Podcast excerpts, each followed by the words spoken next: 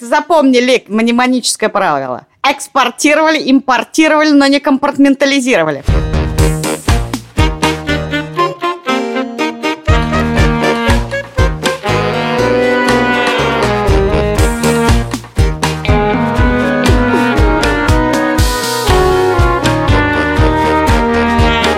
Привет! Это подкаст «Либо выйдет, либо нет» о том, как мы пытаемся строить бизнес или то, что от него осталось, и как это делают люди вокруг нас. И что со всем этим сейчас происходит и с нами тоже. Меня зовут Лика Кремер. А я Катя Крангаус. Партнер этого сезона – Банк. Точка. Точка работает с 2015 года и всегда поддерживала предпринимателей. У банка Точка есть специальные сервисы, которые помогут вам развивать ваш бизнес – мы вам уже рассказывали про один из сервисов точки. Точка Network, который помогает предпринимателям найти экспертов, знакомых, а этим экспертам делиться своими знаниями. И в середине выпуска Катя расскажет, как прошла ее встреча с экспертом точки Network. С самого начала этого сезона я на каждой нашей летучке питчила одну и ту же идею. Я очень хотела сделать эпизод о том, что случилось с героями предыдущих сезонов. И вот, наконец, настал мой звездный час. Итак, в этом последнем выпуске шестого сезона мы говорим с тремя героями прошлых сезонов, которые в том или ином смысле перестали быть российскими предпринимателями. Меня зовут Тоня Самсонова. Я работаю продукт-менеджером в Яндексе. Это Тоня, героиня четвертого сезона. Она до того, как стать топ-менеджером Яндекса, сделала стартап The Question, такую платформу, на которой эксперты отвечают на вопросы людей. А в девятнадцатом году продала ее Яндексу за бешеные деньги и стала называться Яндекс Q. И мы тогда пришли к Тоне, чтобы она рассказала нам, что такое жизнь после экзита. Казалось, что Тоня и Яндекс просто happily ever after. Но в марте этого года Тоня написала в Фейсбуке пост о том, что она из Яндекса уходит из-за того, что Яндекс, цитирую, не выводит на главной странице Яндекс.ру информацию о том, что российские войска обстреливают города Украины и убивают мирных жителей. Это Тоня написала и в своем заявлении по собственному желанию. И поэтому я не удивилась, когда в ответ на первый вопрос, заданный мной Тони, что случилось с прошлой нашей с тобой встречи, Тони сказала, началась война. Очень сложно говорить про изменения своей жизни без контекста войны, потому что кажется, что все изменения такие. Но в контексте моей жизни я живу дома, и это за последнее время такой достаточно редкий опыт, когда и для детей, в том числе мамы дома. Дело в том, что Тоня несколько лет живет в Лондоне. В прошлом нашем интервью Тоня рассказывала, что у нее есть два дома. Но она часто летала в Москву на всякие встречи и на какие-то рабочие выезды. И эта фраза про без контекста войны меня очень зацепила, потому что у меня в голове всплыла сцена. Веселая Тоня сидит у нас в студии и говорит, что в 2014 году, когда она только-только начинала свой стартап, Путин ей даже в каком-то смысле помог. Тут, правда, кому война, кому мать родна, потому что мы привлекали инвестиции в долларах до войны в Крыму, а тратили мы зарплаты в рублях после войны в Крыму. Поэтому те инвестиции, которые я привлекала на полгода, оказалось на полтора. Ну и, понятно, главный вопрос. А что изменилось? Почему тогда, в 2014 году, можно было делать The Question, а сейчас Яндекс.Кью нельзя? И вот что на это говорит Тоня. Действительно, в 2014 году Question был шоком от войны, да, что вот это общество, оно не связано, его надо связывать. Мне казалось, что нужно заниматься тем, чтобы появилось российское общество, был возможен диалог. Наступает 2022 год. Я понимаю, что, ну, во-первых, не получилось. То есть много чего получилось с этим бизнесом как бизнесом, но а, вот эта миссия сделать связанное общество не сработала. И сейчас мне не кажется, что надо делать... А, хотя не знаю, ты знаешь, нет. И момент, когда Тони стал все это говорить, я думаю, подожди, подожди, но это ровно наши слова. Мы вот сейчас, когда собираемся и говорим, а в чем смысл того, что мы делаем, а зачем, а как нам дальше существовать, мы говорим те же самые слова про то, что люди должны договариваться между собой, что нельзя жить в пузыре, что необходим разговор с самого начала, каких-то самых базовых вещах. И, короче, это то, во что Тони верила в 2014 году, и то, во что мы вроде бы все еще верим сегодня, а Тони уже нет. Я выучила слово, которое мне очень нравится. Я его не до конца выучила, как произносить, но я сейчас попробую. Compartmentalize. Компартментализировать. Чё-чё-чё, еще раз объясни, повтори. Вот это слово, оно для меня сейчас... Главное, то, как я живу. Compartmentalize. Yes. Я сделала это. Да, ну по-русски, соответственно, компартментализируй. Компартментализация – это один из механизмов защиты. У тебя есть противоречащие друг другу действия или мысли или идеи, но ты этого противоречия не видишь. Если я пытаюсь быть предпринимателем, человеком, который хочет зарабатывать деньги, человеком, который хочет заниматься благотворительными проектами, а также человеком, который повлияет на то, что война закончится быстрее, и все это сделать в одном проекте, то у меня либо не получится из этого бизнес, либо не получится из этого кому-то помочь, либо не получится то, все пятое, десятое. Так делать не надо. Твоя задача просто не взять слишком много. Договориться с собой, что у тебя главное, что у тебя хобби – и на самом деле договориться с собой, так по-честному, почему ты хочешь этим заниматься. Тоня продолжает, по ее собственным словам, быть предпринимателем. Она хороший менеджер, который умеет придумывать и организовывать всякие штуки в условиях ограниченных ресурсов. И сейчас она занимается разными проектами, медиа, благотворительностью.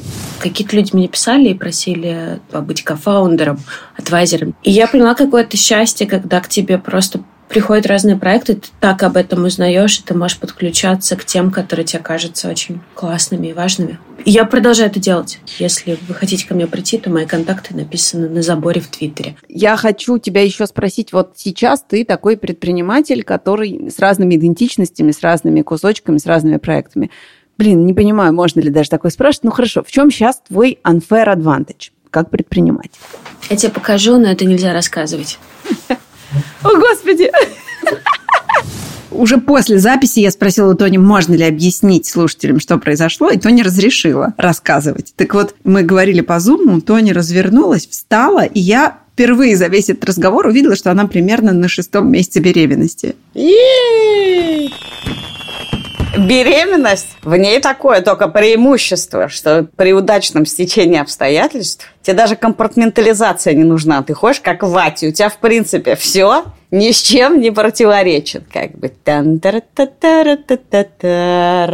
Что бы вокруг ни происходило. Хорошо, а у тебя-то есть я не выговорю это слово. Нет, понимаешь, Ком... компартментализация, компартментализация. это непризнанный, да, это неосознанное противоречие. Я человек, который знает, многое не сходится. Я живу с этим. Мне кажется, что компартментализация вот эта, она еще как работает. Ты можешь сколько угодно как бы все понимать, а все твое нутро все равно хочет, чтобы было вот, чтобы и это, и это. Нет, Ликусь, не путай и рыбку съесть. И вот это все с психологическим механизмом защиты. Компартментализация про неосознаваемое. И, собственно, весь конфликт Яндекса мне очень понятен, если бы как бы, он действительно был честно проговорен. Но у меня про Яндекс вообще есть такая телега. Не с кем обсудить, нет подкаста, так вышло. Короче, дело в том, что я считаю, что Яндекс, он как бы скопировал себя всю корпоративную социальную ответственность, ну, с какого-нибудь Гугла, как бы все, вот у нас страховочка, пинг-понговский стол и 10 сессий психотерапевтов в соцпакете. А контекст не скопировал. Но как бы в действительности понимание, что такое социальная ответственность, не пришло. И, и как бы вся беда в как раз неосознанности, непроговоренности непризнания того, что там содержится гигантский конфликт. Одной рукой ты делаешь жизнь лучше, другой рукой как бы ты работаешь на режим, который начинает пожирать все вокруг и внутри себя. Ну так я и тебе и говорю про комп компартментализацию, потому что ты вот сейчас очень хорошо... Как говорится, запомни, Лик, запомни мнемоническое mm правило. Экспортировали, импортировали, но не компартментализировали. Я компартментали... Я не скажу это слово.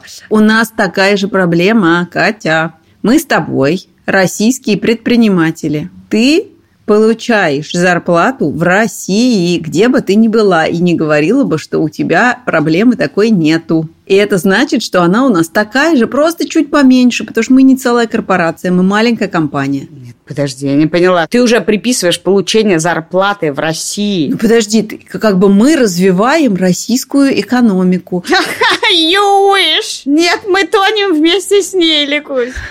На самом деле, я вообще не верю в претензию к институции. И уж тем более не считаю, что работать на Яндекс зло. Я говорю о том, что проблема российской корпорации ее успех напрямую был в зависимости от э, того, что происходило в этот момент с режимом, с новостями, с картиной мира у россиян и так далее.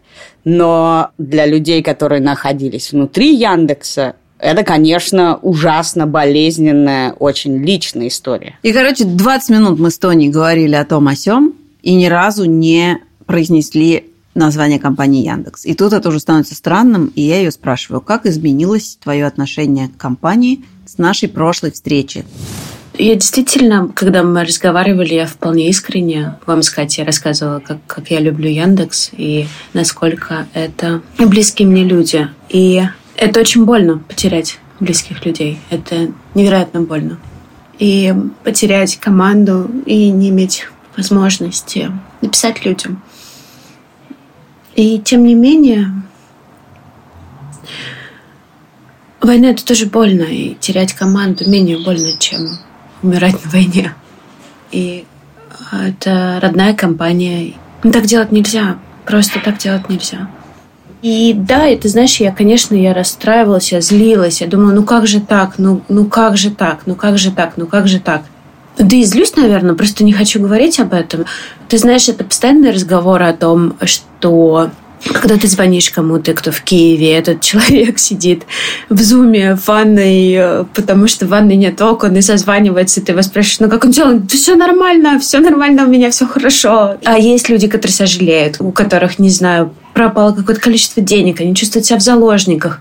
И мне страшно от этого, потому что, ну как же так? На индивидуальном уровне невозможно ничего никому сказать, и я не имею никакого права в публичной дискуссии, в публичном пространстве сказать «Ах, бедные несчастные россияне, которые...» И мне их очень жалко, мне тяжело, потому что... Ну, точнее, мне тоже, тоже легко, на самом деле. Смотри, тоже легко. Очень жалко. Но жалко людей, которых убивают на войне, а не тех, кому не заплатят опцион.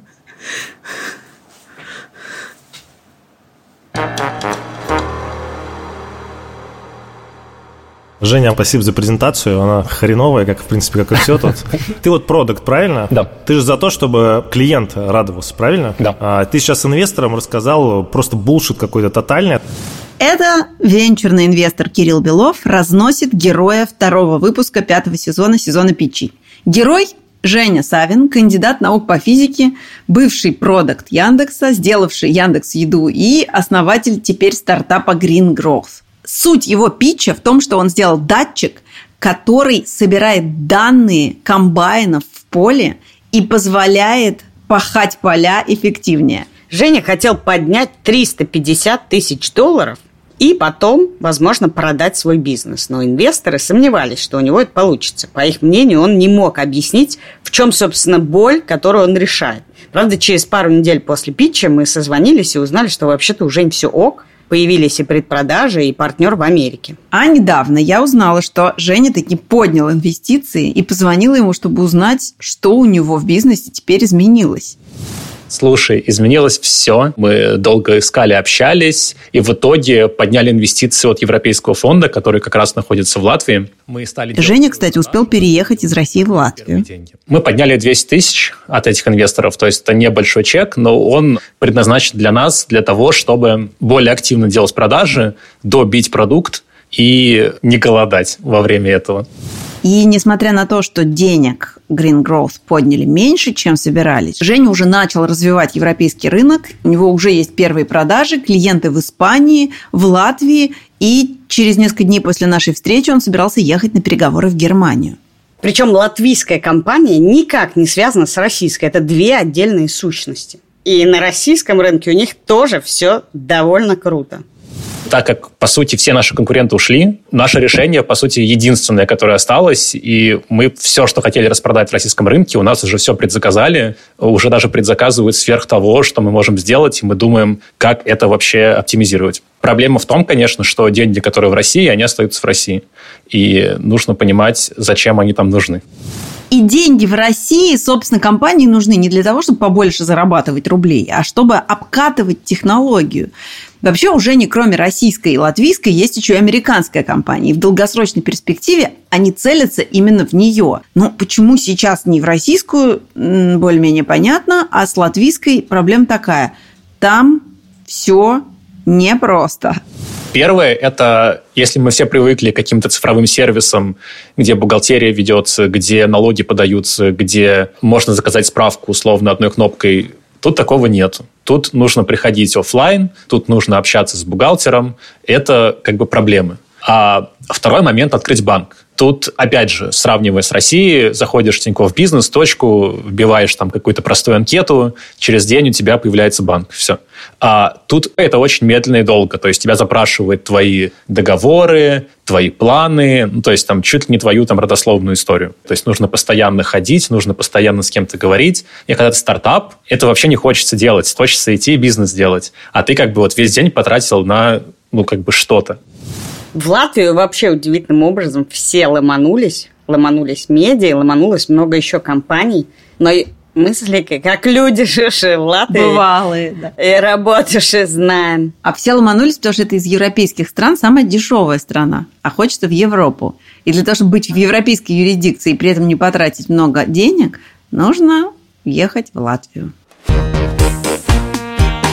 Итак, мы, точнее Катя, зарегистрировалась в точке Network и договорились о встрече с экспоненциальным коучем Екатериной. И как прошла эта встреча, расскажет сейчас Катя. Я воспользовалась сервисом .network. Работает это так. Заполняешь анкету и пишешь про себя, какие у тебя интересы, какие темы тебя интересуют, кем ты работаешь, о чем бы ты хотел поговорить и какие контакты найти. И каждый понедельник .network присылает тебе контакты. И твои контакты высылает разным людям. И вы можете, если вы оказались интересны друг другу по описанию, связаться, договориться о встрече и поговорить. Итак, я познакомилась с Екатериной. Она коуч из Екатеринбурга. И мы очень мило и здорово поговорили, и она рассказала о том, чем она занимается. У нас были общие интересы психология, она коуч, я учусь на психотерапевта. Она спросила, кого ко мне посылать, потому что у нее часто бывают клиенты, которые ищут каких-то других специалистов. Договорились о том, что если у меня будут клиенты, которые ищут коуча, я буду ей посылать. И это было здорово, и вообще это такая система, благодаря которой ты можешь обзавестись широкой сетью связей. Например, не знаю, целенаправленно начать искать юристов во всех городах России или решить, что тебе нужны, не знаю, фотографы в каждом городе. И вот по этим понедельникам, собирай контакты, ты можешь выстроить отличную, огромную сеть связей и потом хоть объединиться в один чатик, и вот у тебя уже чатик фрилансеров по всей России. Вот такая штука очень полезная.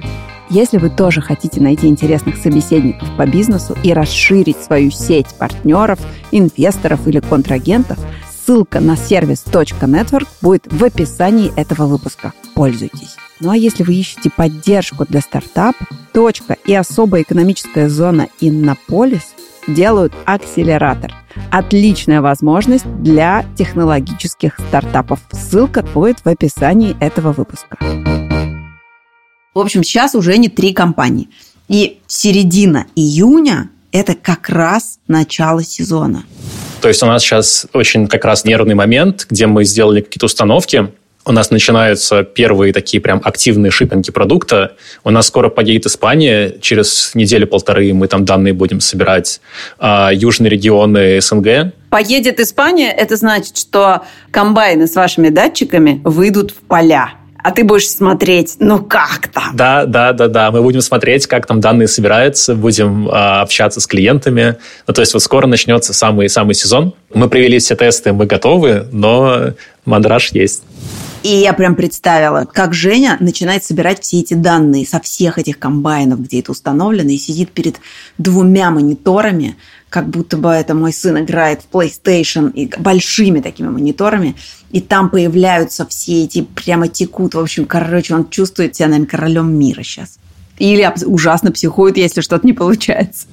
И смотрим, что данные правильно собираются, правильно там агрегируются, смотрим, что клиент правильно взаимодействует с приложением. И тут особенность агротеха, что в идеале нужно скачать приложение. Ну, там, не скачать, открыть, зарегистрироваться, подготовиться, свои поля обрисовать, там, прибор добавить. И это нужно сделать там за неделю, за две там до начала. Но тут все все делают за день. Ну, то есть нет такого, что, ребята, давайте подготовимся за месяц и, типа, все сделаем, потом стартанем. Как бы за месяц у всех есть э, куча других проблем. Не так сильно сельскохозяйственный бизнес отличается от медиа. смотри у нас то же самое. И вот, значит, Женя сидит перед этими двумя-тремя экранами и в реальном времени следит за комбайнами в Европе. А у него еще две компании параллельно существуют. Как его не разрывает на части? Благо, у нас очень крутая команда распределенная, и у нас есть какие-то дилеры. То есть мы вывели условно рынок России на sustainable уровень, и мы уже как бы руками ничего сильно не продаем. Нас знают, к нам приходят, мы сейчас пару процессов оптимизируем, и как бы все, и оно как бы автоматом будет работать. Сейчас вот лично я свои ресурсы больше трачу на Европу. В несколько раз в неделю, может, нужно садиться в машину, нужно ездить, нужно общаться, нужно продавать, нужно знакомиться, потому что мы неизвестны. Я вообще очень хочу какой-нибудь бизнес, который выйдет на самоподдерживающийся уровень. Пока не поняла, как это делается. Еда сама готовится, дети сами воспитываются. Вот ты шутишь, а Женя, по сути, довел российскую компанию до состояния, когда она может сама функционировать. Очевидно, нанял кого-то или кто-то из его партнеров занимается российской компанией, он про нее не думает. Вот чего я хочу, это то, что их зовут в Латинскую Америку. Я некоторое время уже думаю об Аргентине как о другой планете. В общем, Женя собирается в декабре поднимать 2 миллиона долларов и общается еще с американцами. Знаешь, Кать, есть такие люди, которым лишь бы подальше уехать. Тебе меня не хватает, так и скажи. Да. В прошлом эпизоде Катя рассказывала, как она встретила Соломона. Катя постоянно мне приводила в пример Соломона. Что бы мы ни придумывали, какие бы антикризисные меры мы не обсуждали, Катя говорила, вот а как бы нам вот как Соломон? А дальше мы потянули за ниточку, которую протянул нам Соломон, и поговорили как минимум еще с двумя предпринимателями в Америке, которые надавали нам кучу каких-то полезных советов. Но как же сам Соломон? Катя, как там Соломон? Ты его встретила и что? Ну, я уже рассказывала это в красках, и напомню только, что Соломон – герой самого первого выпуска Питчи, и делает он проект Анимопус, ранее известный как Асанимас Асани... У нас сегодня много сложных слов в выпуске. Известное ранее как Асанисимаса. Это приложение которое делает из рисунка вашего малыша мультик. Ну и когда мы созванимся с Соломоном, я ему рассказываю, что его пич мы вспоминаем с тех самых пор, как он у нас побывал, что это один из лучших питчей, что и все время инвесторы его вспоминают и ссылаются на этот пич как на клевый. Ну, короче, я Соломона расхваливаю, а он в ответ как-то немножко странно смеется и еще спрашивает меня, а что, правда, прям правда вспоминаете? Серьезно? Ноль долларов я заработал за последние три месяца. А, а. Да. Но это быстро прекращается, потому что как только Соломон начинает рассказывать про бизнес, у него обратно включается уверенный тон питчующегося предпринимателя. После того, как я сходил к вам в студию, Ах, какие были времена, да? После этого мы подняли до конца раунд, подняли еще 150 тысяч долларов, и пока что они еще у нас есть. И мы продолжали развивать проект, мы сделали большую совместную коллаборацию с э, детским миром. Это то самое, что ты тогда говорил. А у меня есть коллаборация, которую нельзя называть да, вслух, да, потому что да. она еще не вполне коллаборация. Да. Вот это оно. Значит, да, у нас произошла уже такая более-менее публичная проект с детским миром. Мы сделали э, два приложения, одно для iOS, другое для Android. Э, с теми же самыми нашими мультиками, которые сейчас публикуются от аккаунтов детского мира в App Store и Google Play. И, соответственно, на этом трафике от детского мира мы можем тестировать все продуктовые гипотезы, которые у нас есть. Это супер успешно. И у нас была, в общем, одна еще затея с ними большая, куда это все дальше двигать. Но началась война, и эта затея пока что немножко на паузе. И на самом деле важная вещь, я думаю, что для вас самое интересное, что мы сейчас немножко в поиске, куда дальше двигать продукт. Но, наверное, нас сейчас в ближайшее прям время ждет такой очень э, мощный пивот. Так вот, вот, оказывается, что произошло. Вот откуда эти неуверенные интонации, эти сомнения. Мы к нему пришли, как есть, рассказали наш стыдный пич, а он... Сам такой же. В общем, э, мы сейчас поняли несколько разных важных вещей, которые Видишь, я, я заикаюсь, в смысле не заикаюсь, а затормаживаюсь, потому что мы вообще-то ну. Хорошо, давай я буду задавать наводящие да, Давай ты будешь задавать вопросы, да, точно. Ага. Ваша новая идея – это по-прежнему детский проект? Вот в том-то и штука, что не совсем. Короче, детский рынок – это мясорубка. И нам про это все говорили в самом начале. Говорили, ребят, пока не поздно пожалуйста, давайте куда-нибудь не на детский рынок. Потому что детский рынок знаменит тем, что у тебя есть две аудитории. Одна – это родители, другая – это дети. Каждому нужно продавать свое. И, в общем, это очень тяжело. А одновременно с этим сейчас рынок схлопывается. А инвесторы, в том числе венчурные, перекладывают свои деньги из а, рискованных активов во всякое там зерно, золото и куда еще, я не знаю, в облигации федерального займа. И в целом рынок приложений мобильных, он сейчас очень сложный. Весь этот винегрет из сложностей говорит нам, что нужно двигаться в сторону взрослых продуктов. И, может быть, даже в большей степени B2B, чем B2C. Господи, опять B2B. Ты понимаешь, как что случилось? Соломон ходил и пичил свой проект, и кто-то ему сказал, что надо делать не B2C, что это очень сложно, а проще сейчас взлететь с B2B. И он нам чужой совет пересоветовал. И он такой, а, угу, хорошо, дам-ка я теперь девочкам тот же совет. Девочки, вот вам, давайте B2B. И он, вот это наше стремление быть в контакте с пользователями, получать быстрый фидбэк, понимать, что ты работаешь на большую аудиторию, он это понимает, но при этом, как только он начинает говорить о своем новом питче, щелк, в нем просыпается предприниматель, который говорит... Ты должен напродать внутри приложения там, на 250 баксов, чтобы у тебя хорошо сходилась экономика. И мало очень приложений, в которых люди готовы платить 250 баксов. И есть гигантские компании, которые с зари App Store закрепились как следует, и стягаться с ними за трафик – это, ну, unreal. Я очень надеюсь, что наше с вами общение продолжится, и примерно через полтора месяца а, я вам покажу, что мы сделали. А. Понимаешь, в чем крутость? Мы первую версию анимопуса, который тогда еще назывался Асанисимаса, мы его сделали за 9 недель и за 300 тысяч рублей. По-моему, это рассказывал. То есть это, это очень быстро. Поэтому у меня есть ощущение, что следующий наш продукт мы сделаем примерно за такое же время. Mm-hmm но, но он похож немножко на игры. То есть там взрослые будут рисовать мультики. И ходить на презентации, выходить вот с этими презентациями на TED. И там тоже все заанимировано. То, что ты пять минут назад нарисовал за кулисами. Похоже? Нет. Ладно. Кать, ты можешь пойти узнать у Соломона, что у него за пич? Конечно. Я бешусь, что он не рассказал это. Я узнаю, Лика, и мы это так не оставим. В общем, они хотят до конца июля убедиться, что идея складывается, вложить в нее оставшиеся 70 тысяч долларов и выкатить какой-то продукт. А скажи мне, инвесторов, к которым ты пойдешь с этим, ты уже ищешь? Это те же самые инвесторы, которые уже давали вам деньги. Кстати, не спрашивают ли они, а что там наши 150 тысяч?